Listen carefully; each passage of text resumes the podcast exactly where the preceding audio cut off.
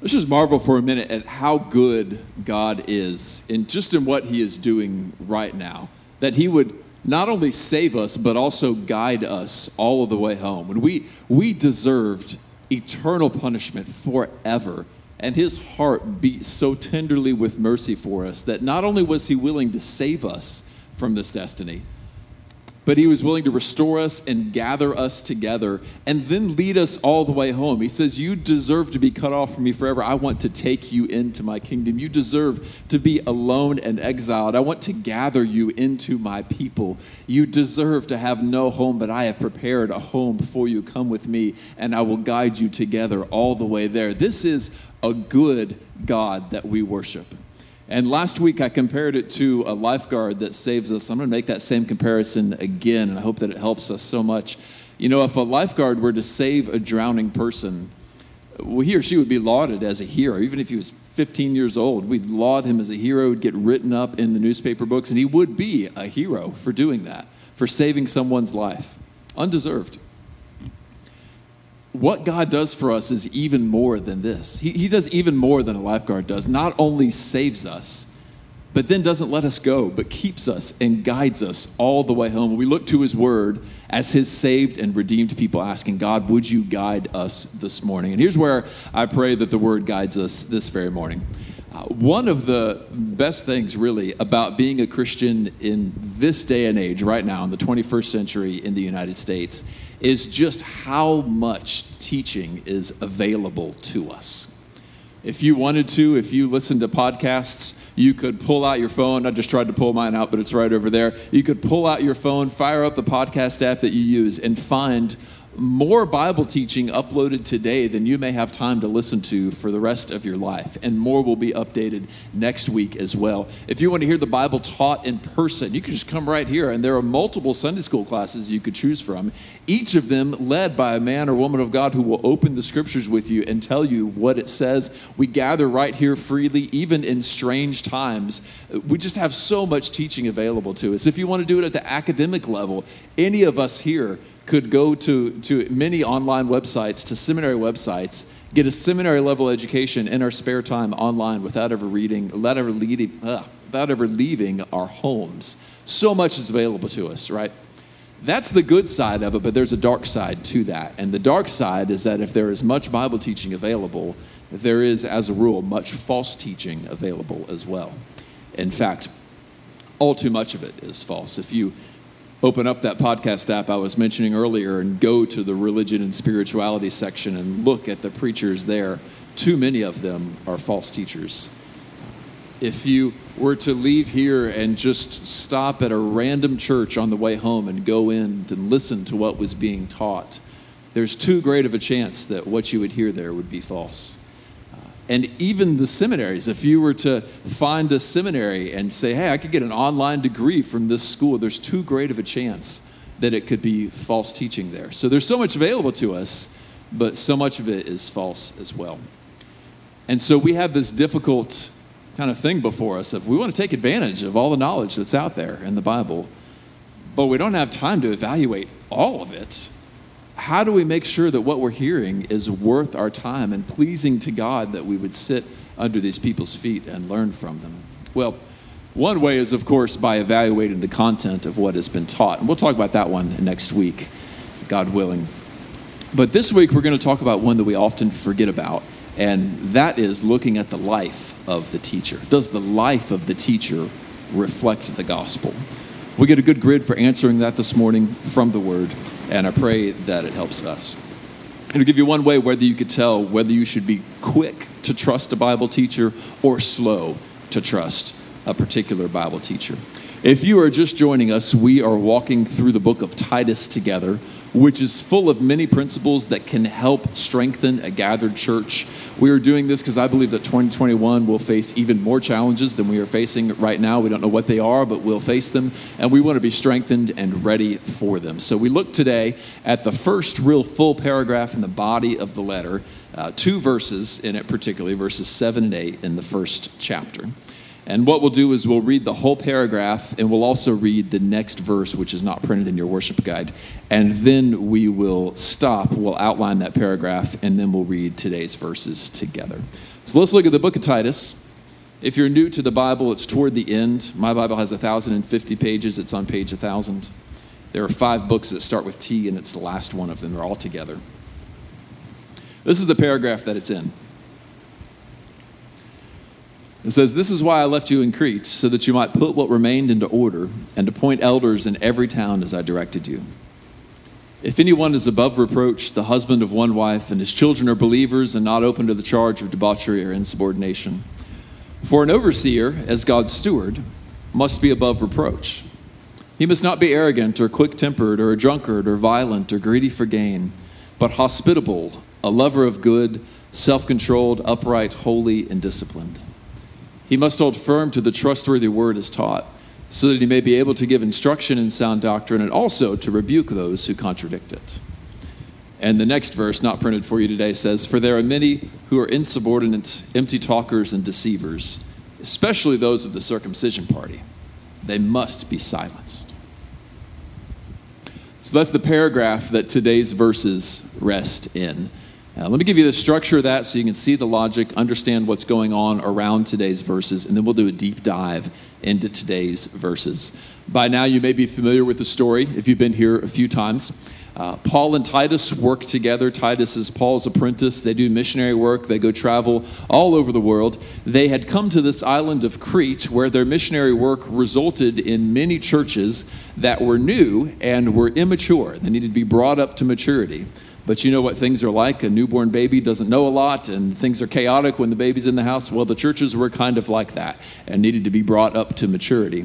So Paul had to leave, but he left Titus there with the charge of bring these churches up to maturity, strengthen them up to maturity. And that is where we get the instruction in the first verse that we read here today, verse 5. He says, That's why I left you there, right? So that you can put what remained into order. And the first main part of this is to appoint what he calls elders, which are sometimes called bishops or overseers, or we call them pastors in our tradition. To appoint many of them, several of them, in each of the towns, so in each of the churches. So the idea is that Titus needs to appoint these guys. That's his work, main work there, one of two main works that he's doing there. The rest of the paragraph tells us what kind of men he should be appointing into that office. And we get there one criteria and then three measurements we can use to see if he meets that criteria. The criteria is is the man above reproach or blameless, which just means trustworthy. He's the kind of guy you don't expect to do wrong. We then get three measurements as to how we can figure out if this man is trustworthy. Uh, the first one we found in verse 6 last week, his family life. We look there. The second one we look at today in verses 7 and 8, the picture of his character. And then in verse 9, we find the third measurement, which is his teaching, which I hope to talk with you about next week. Then in verse 10, we learn part of why we must appoint these men into office. Why must we have pastors and elders? Why must they be good men who hold to the truth? Well, the reason is that there are many false teachers about. Uh, they teach for shameful gain what they ought not to teach, what is not true. We cannot afford for one of these men to take charge in the church and to teach within the church. So, to keep us protected, we must have good, faithful men shepherding and leading the church. That's the logic of the whole paragraph, right? We got to appoint some men. These are the kind of men we need to appoint blameless men with good family lives, of good character, and with solid, sound teaching because there is so much false teaching that is after our people. That's the idea. And that is why we get into verse 7, which has the repetition of the above reproach or blameless, and then has the picture of character.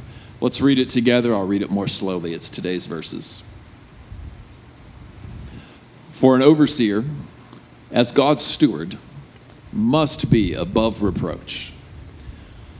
He must not be arrogant or quick tempered or a drunkard or violent or greedy for gain, but hospitable a lover of good, self controlled, upright, holy, and disciplined. The words of the Lord. So we have here then one of three measurements that we must apply to a man who aspires to the office of pastor, elder, overseer in a church. And that measurement is what is the picture of his character? Does he look like this picture of high character that we see here? And through these words, what our Lord is doing is guarding us against worldly standards because it is so tempting to appoint just charismatically gifted men with no respect to what sort of men they are in character. He's helping to guard us against worldly expectations, and on the other hand, to guard us against appointing the wrong men into office. You can see when there is so much false teaching abound, if even one, two, or three of these false teachers were put into office, the detrimental effect that would have to a local church. God guards us from that through these words. So before we get into the picture, we get two reasons, one of which I've already mentioned, uh, why we must appoint these blameless men into office. The first one comes in the first sentence here. It says, For an elder, and I'm sorry, for an overseer, as God's steward, must be above reproach. Paul shifts from the word elder to the word overseer seamlessly right? Appoint elders, they've got to be above reproach. Why? Because an overseer has to be above reproach. He just uses them synonymously like that. Other parts of the Bible throw in the word pastor like this too, or shepherd as well. He goes from one to the other, introducing a new word, overseer, that gives us a little bit of an understanding of what a pastor or elder does. He oversees things, he looks over things, and makes sure that things are being done the way that God wants them to be done in the church, given special charge and responsibility there. And we get another image that helps us understand the nature of a pastor's role, and that is a steward. It says, An overseer, as God's steward, must be above reproach. A steward was a form of either employee or servant, depending on what class you were in, uh, in the ancient world Uh, who was set over someone's house or someone's big kitchen that fed 100 people a day or someone's company or someone's money book sometimes. It is someone who is given great responsibility in a house by the owner of the house. So you've got the owner of the house, the master, and then you've got one or more stewards who are overseeing the things that go on in his house. He might put one, uh, one steward, one overseer over all of the kitchen, and this, this head chef uh, has authority over all of the cooks in the kitchen, and his responsibility is to bring the food out. Or he might give another one authority over the checkbook, over the, over the money. Uh, maybe one over the whole house. You might think of Joseph, who was a slave in Potiphar's house but he rose up to be the greatest in the house, right? Potiphar trusted him with the entire house. So Joseph has great authority in the home. The only one above him is the master, but he has a master and he is still a slave. So there's this combination of great responsibility on one hand, but still being a slave and a servant to the master. So he can't run things the way that he wants them. He has to run things the way that the master wants them because the master will be coming around and the master wants to see that everything is quite to his liking. Now, if you were to be able to afford a steward in your own home, let's say you could afford to put your entire house, all of your money in your bank accounts, all of your computer passwords, and all of that stuff, and your children in the care of somebody for six months while you went away on vacation. Now, this person has access to all of your accounts both your bank accounts and your online accounts. They have access to everything in your home, and they are taking care of your children for six months. This person must be a trustworthy person, right? You are putting so much responsibility on them. What damage they could do if this were a wicked person. And that's the logic that Paul uses here. He says an overseer, as God's steward, must be above reproach.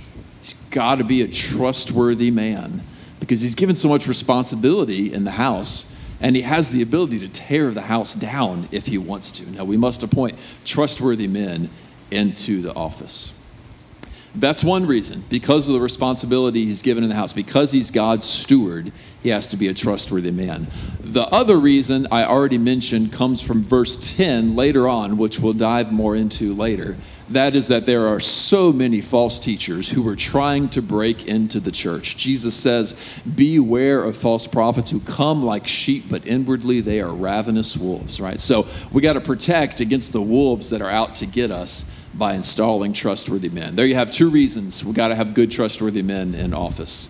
Great responsibility stewarded to them, and they must protect us from the many false teachers and enemies who are around us.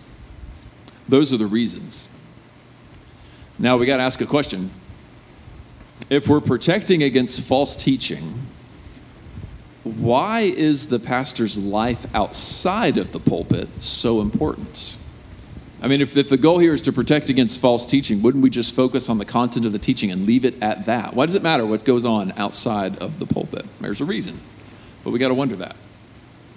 And we also have to wonder when this paragraph talks about being blameless, trustworthy, and above reproach in verse 9, part of being blameless and above reproach is teaching the true gospel. So there's a connection here that a man of good character will teach the true gospel, and a man of poor character will not teach the true gospel. Do you see that assumption there in the paragraph? And we got to ask, why would that be?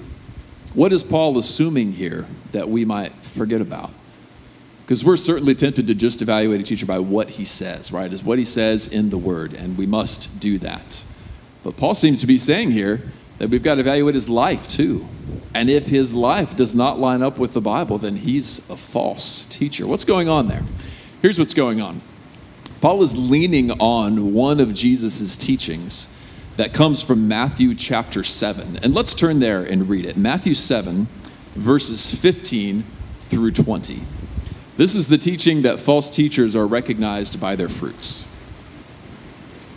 Again, Matthew 7, starting in verse 15.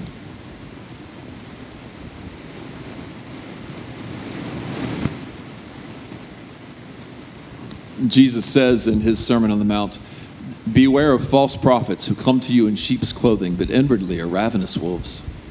You will recognize them by their fruits. Are grapes gathered from thorn bushes, or figs from thistles? So every healthy tree bears good fruit, but the diseased tree bears bad fruit. A healthy tree cannot bear bad fruit, nor can a diseased tree bear good fruit. Every tree that does not bear good fruit is cut down and thrown into the fire. Thus you will recognize them by their fruits. So these false teachers, false prophets, how do we recognize them? It's not by what they say. No, it's by their lifestyle. You will recognize them, he says, by their fruits. False prophets and false teachers are good at tricking people. If we just listen to their words, they're pretty there's a good chance they could trick us. There's a good chance they could trick you because it's what they do for a living. So how can you be sure that you're not being tricked? You've got to look at their lifestyle. You've got to look at the fruit. Just as you cannot see the roots of these trees around us that are underground, roots are hidden underground you cannot see for yourself if the root system is healthy or if the root system is diseased. And if it's a fruit tree, the way that you find out if the root system is healthy is you wait until the season comes and you check the fruit. If the fruit is diseased and rotten, there is disease deeper in the tree.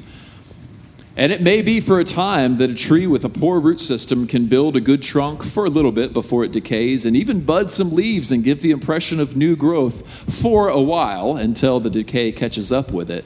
But what a diseased tree cannot do is bear good fruit.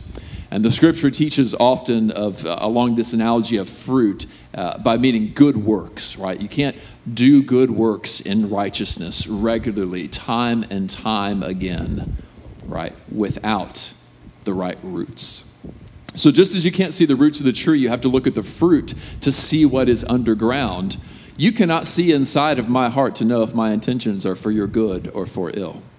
And you cannot see inside any teacher's heart to know if their intentions are for your good or for ill. For you don't know if they're coming in greedy, just doing this to try to get rich or to try to get influence or to try to get power. You don't know what their motives are. And most of all, you don't know if the gospel rests deep in their heart because you cannot see inside their heart. What you can see instead is the fruit. You can see the lifestyle that Jesus has put into this person. You can see the gospel that is in them come out of them in the way that they live. And this is how you recognize true teachers and false teachers, true prophets and false prophets. You will recognize them, Jesus says, by their fruit, by their lifestyle. You will know if they are true or not. This is because the gospel changes you. If you know and understand that you should be headed for eternal punishment because you deserve it, not because God is mean, but because of what you have done, because you deserve it. And you see how great and grand God is and how worthy He is of your worship. You see that Jesus died to pay for your sin, to offer you forgiveness and you turn from running away from him to run to him and receive the forgiveness that he holds freely in his hand for you. If you do that, he will not leave you alone for the rest of your life. What he will do is change you. He will put a new heart in you that longs to walk in his ways. He will put a new spirit, his very spirit, within you to guide you in the ways of truth. And your life in season will look different. You won't be the same person anymore. People who knew you will say, You're not the same person. You're not the person you used to be. I mean, you're the same guy, you're the same gal, but you're not the same at the same time. What's happening? God is changing you. And so when you've got someone who claims to be teaching the Bible and to be teaching the gospel and claims to be believing in the gospel, but the gospel has not changed their life, you have a false teacher. You do not have to listen to their teaching to know this. They are either a false teacher today or they will fall into falsehood tomorrow. You can recognize teachers by their fruit, not just by their words. This is why, uh, back, back to Titus. I hope you kept your thumb or a bulletin in Titus. We'll go back there. This is why, in the last verse of chapter 1, Paul is talking about these teachers, and he says, They profess to know God, but they deny him by their works. Right? Same principle. Their lifestyle denies that they know God. That is why it is so, so important that we evaluate the character of a pastor before we put him into office. So important that pastors keep our character above reproach and live godly and holy lives before the church. The Proverbs say the mouth of the righteous is a fountain of life, but the mouth of the wicked conceals violence. From that, I take that if I want my words to give life to you, I have to live righteously seven days a week.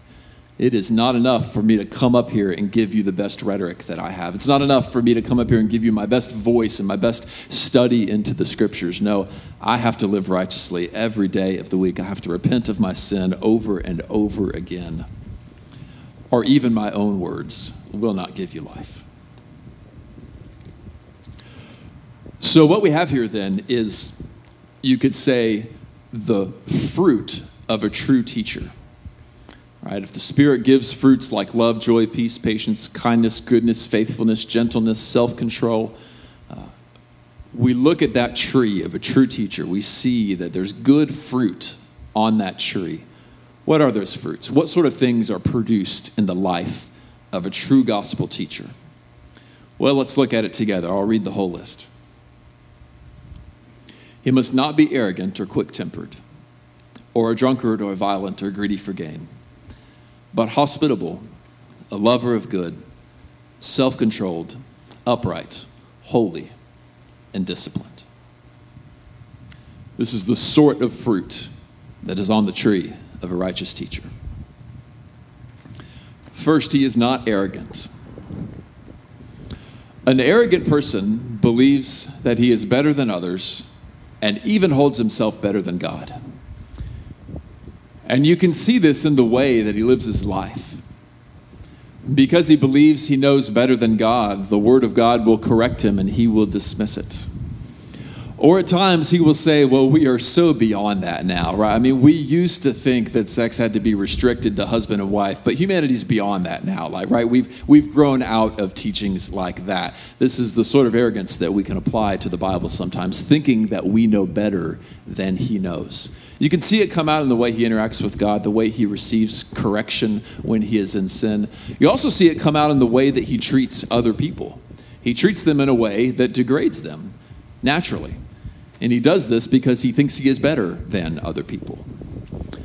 But a man who teaches the truths of God must be in touch with how sinful he is how he is the greatest of all sinners. He cannot look down on others, but should see the most wretched and miserable sinner and pull them out with mercy and say, Friend, come with me. I have found mercy, and you can find it too. This is the sort of humility that a man of God must act with. He must not be arrogant. Arrogance is the mark of a wolf who, if given oversight over the flock, will prey on the flock. Secondly, he must not be quick tempered. That one is rather self explanatory. He doesn't get angry easily. You've seen that, you know what it looks like, and I don't have to tell you what it looks like. So I'll tell you this instead.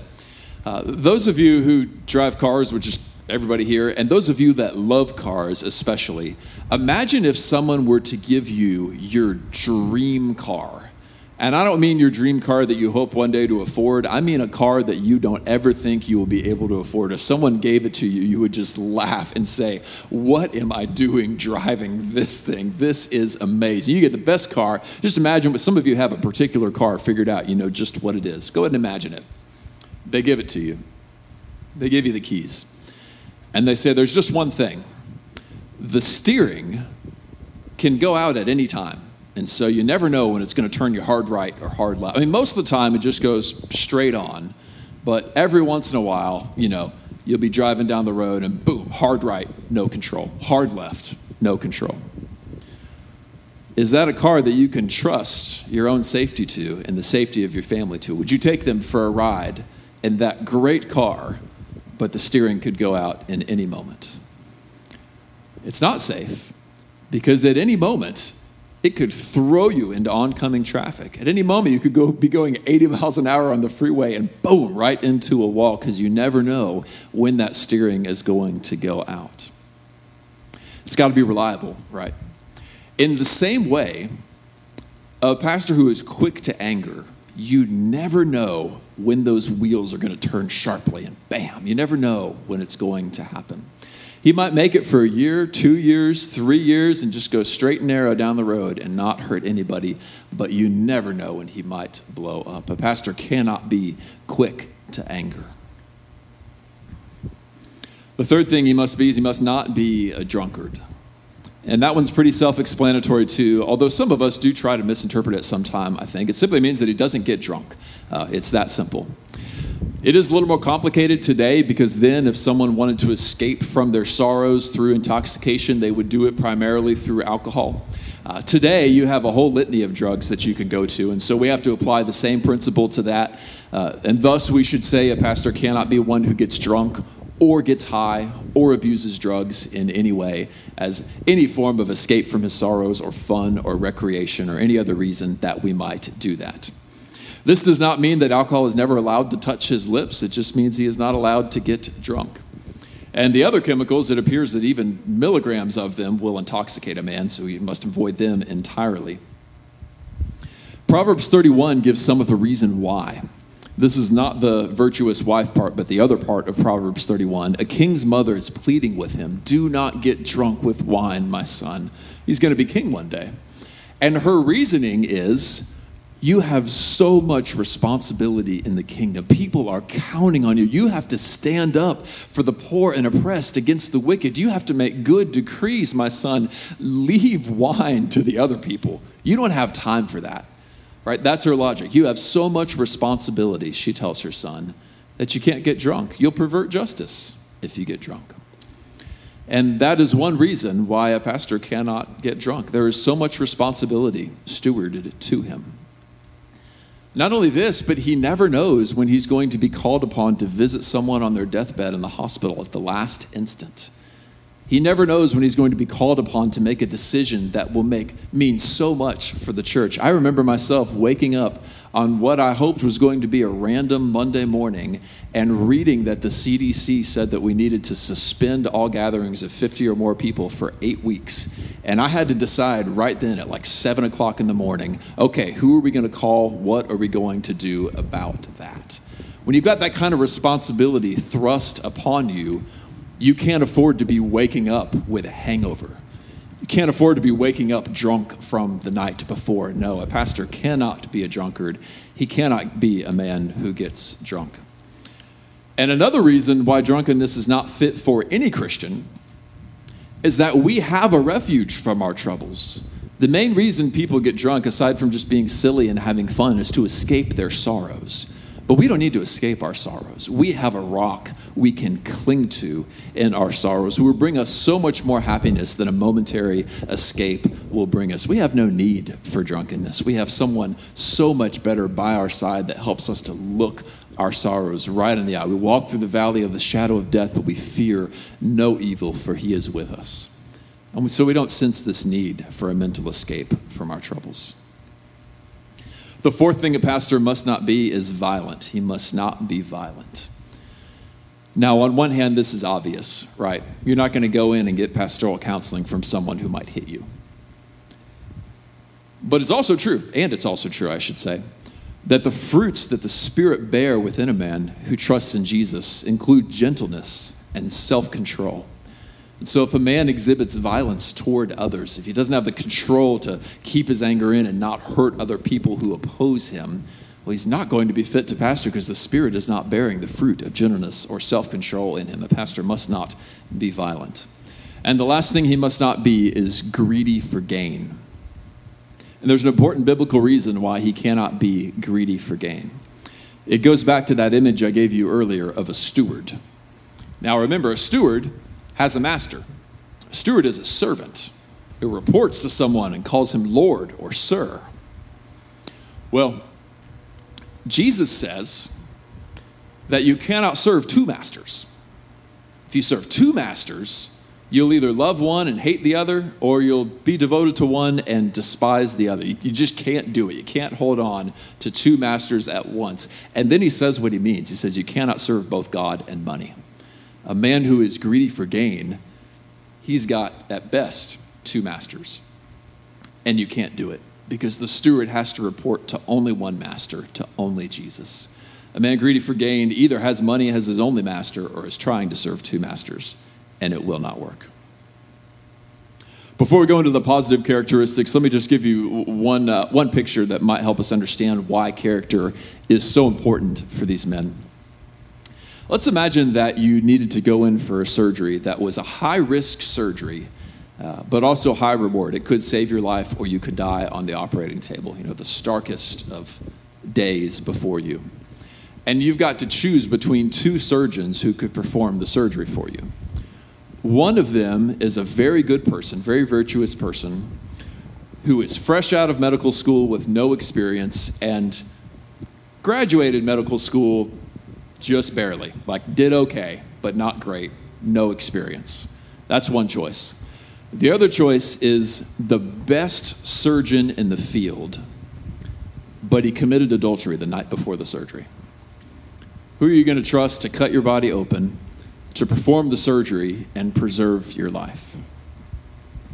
Well, it may be a toss up, or you may be thinking to yourself, I think I would just take the good surgeon. I think the good surgeon maybe would just do a better job. Like you, you might have a tough time deciding there, or maybe you just go right for the surgeon. I don't know.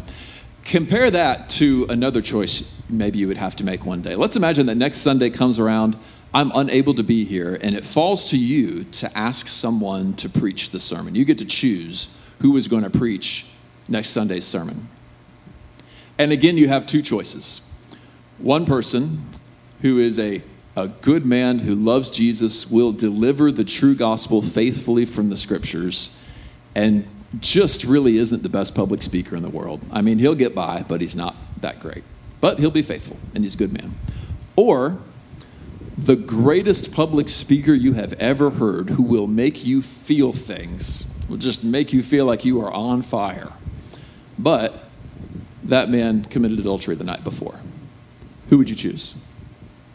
I hope that's a clear cut one for you, right? The man who committed adultery last night, let's not put him in the pulpit. Now, why was that more clear cut than the first decision? Why, why would we be quicker to trust a surgeon to work with their hands and operate on our body if they're maybe not that great of a person, but we would not trust someone to preach the word of God to us if there is great sin in their lives. Well, the reason is that surgery is natural work done with the hands and the mind. And it may be uncomfortable for you to consider someone like that operating on you. You may have some moral difficulty with that, but when it comes to just the question of are they going to do a good job or not, you could still probably count on them to do a good job with their mind, with their hands, and to preserve your life there. But preaching is not natural work. It is not ultimately done with the skills of the person holding the microphone. It is supernatural work. Rhetoric, a loud voice, even reading great words and understanding them are not enough. A preacher relies every week on the Spirit of God to move into hearts and to perform miracles as he is preaching. If he has committed grievous sin the night before, grieved the Spirit of God, we cannot expect that he would get in the pulpit and we would see the Spirit do his work. So, part of the reason why character is so important is that this is supernatural work that these men engage in. It is not natural work done with the hands. That doesn't make them better people, that doesn't even make it a better profession. But it does mean that we have to have men of good character preaching to us. Let's look at the other characters, the positive ones. What are some things he must be? We've looked at what he must not be. What must he be? First, he must be hospitable. That simply means that he welcomes outsiders inside, and it can happen in many different places. He welcomes people who are outside his home and family into his home. He, when he's talking with new people in the lobby or on the field, you can sense that his spirit is to pull the outsider in, not to take the outsider and push them farther out. He must be hospitable. He must be a lover of good, and that means moral good. He loves when good things happen, and he loves when good people do good things. Loves good people, loves good deeds. A lover of good. He sees perhaps his wife raising her children in, in truth and in wonder before God, and he delights in that because he loves good. He loves to see good work done in his house he sees a choir get together and work and rehearse and sing praises to God, and he's delighted because he is a lover of good. He sees what good could be done tomorrow in the church, and he's delighted to chase after it because he is a lover of good. And this is important for those of us who are in leadership. It gives us some wisdom because leaders tend to be the kind of people who see what is wrong with right now and chase for a better thing tomorrow, right? We see what could be tomorrow, what is not okay with the status quo, and we try to fix it. That's what drives people in leadership a lot of times. And that's not a bad quality, that's a good quality. We're chasing after the good of the future. But if you spend all of your energy focused on what is wrong right now and what is wrong yesterday and what was wrong the day before yesterday, and this other thing is wrong too, and we don't do anything right around it, if a pastor focuses on this all of the time and doesn't love the good that is around him, he won't have the trust of the people to lead them into a better tomorrow.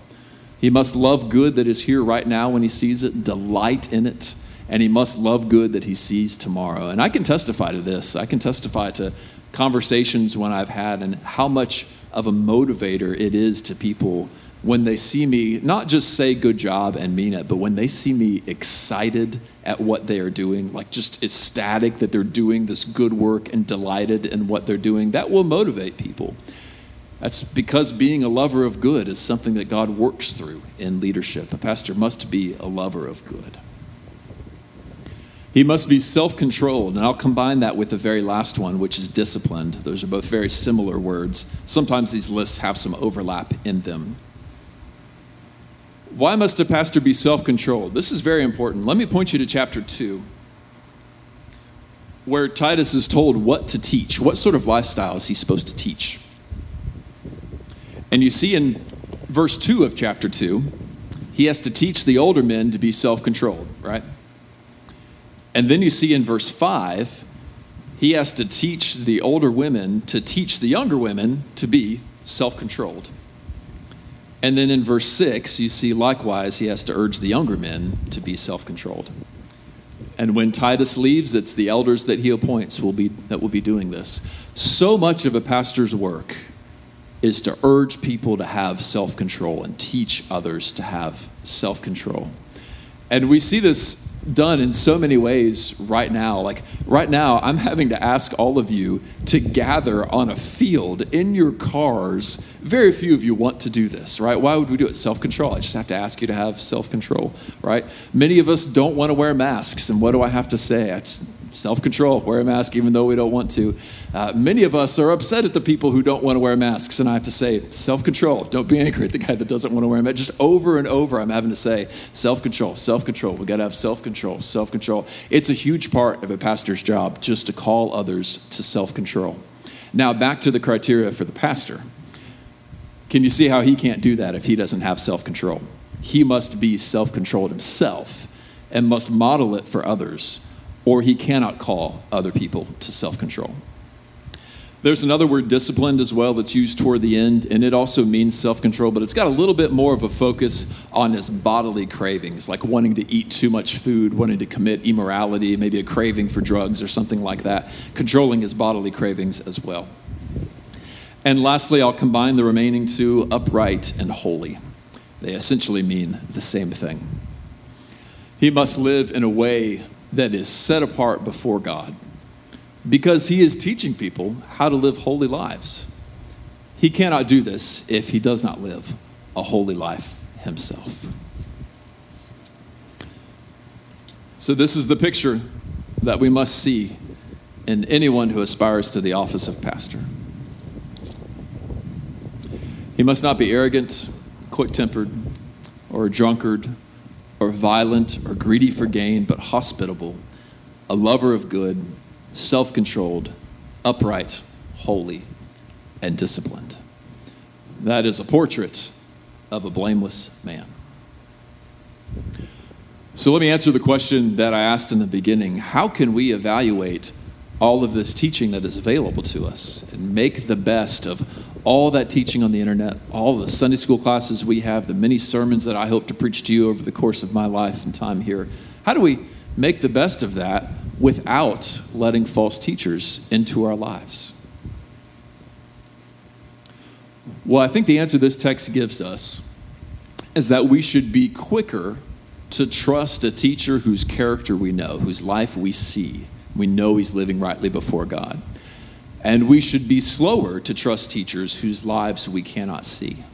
This is one of the big pitfalls, one of the big linchpins in our celebrity culture. We learn so much from men and women whose lives we don't get to see.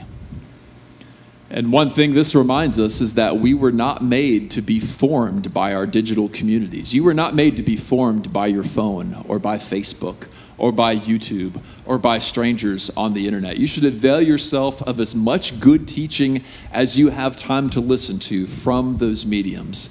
But ultimately, you are meant to be formed by your local church where you have a Sunday school teacher whose life you see day in and day out, and you can have confidence and say, I know this man, this woman is walking with God. So I can be quicker to trust their words and not fear that they're tricking me into believing something that is false. I see this pastor live and I see him love his family. We're meant to live in the local church like this and have confidence in our teachers. This is how we save ourselves the heartache of trusting in a celebrity for years or decades and then seeing them fall and finding that they weren't the kind of person that we thought they were. How do we spare ourselves of that?